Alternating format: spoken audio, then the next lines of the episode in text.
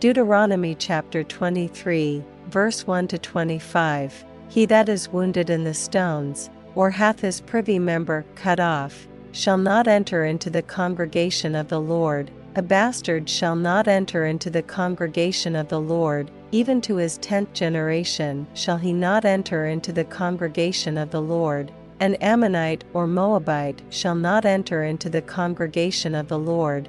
Even to their tenth generation shall they not enter into the congregation of the Lord forever, because they met you not with bread and with water in the way, when ye came forth out of Egypt, and because they hired against thee Balaam the son of Beor of Pethor of Mesopotamia, to curse thee. Nevertheless, the Lord thy God would not hearken unto Balaam. But the Lord thy God turned the curse into a blessing unto thee, because the Lord thy God loved thee. Thou shalt not seek their peace nor their prosperity all thy days forever.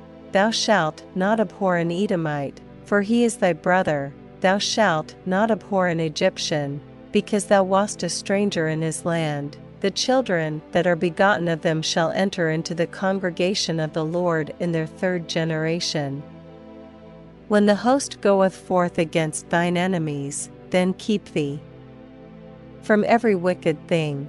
If there be among you any man that is not clean by reason of uncleanness that chanceth him by night, then shall he go abroad out of the camp, he shall not come within the camp.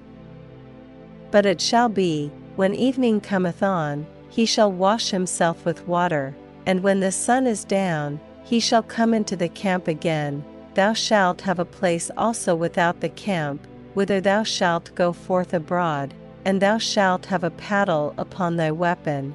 And it shall be, when thou wilt ease thyself abroad, thou shalt dig therewith, and shalt turn back and cover that which cometh from thee. For the Lord thy God walketh in the midst of thy camp, to deliver thee, and to give up thine enemies before thee. Therefore shall thy camp be holy, that he see no unclean thing in thee, and turn away from thee. Thou shalt not deliver unto his master the servant which is escaped from his master unto thee. He shall dwell with thee, even among you, in that place which he shall choose in one of thy gates, where it liketh him best. Thou shalt not oppress him. There shall be no whore of the daughters of Israel, nor a sodomite of the sons of Israel. Thou shalt not bring the hire of a whore, or the price of a dog, into the house of the Lord thy God for any vow, for even both these are abomination unto the Lord thy God. Thou shalt not lend upon usury to thy brother, usury of money, usury of victuals, usury of anything that is lent upon usury.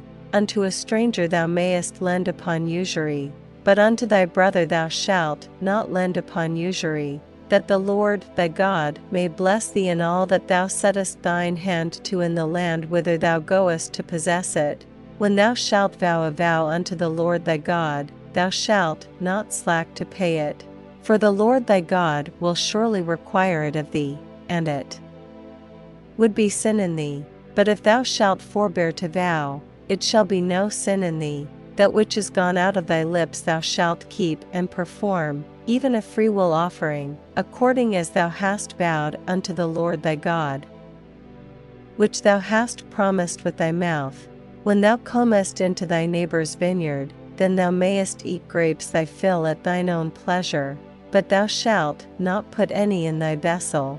When thou comest into the standing corn of thy neighbor, then thou mayest pluck the ears with thine hand, but thou shalt not move a sickle unto thy neighbor's standing corn.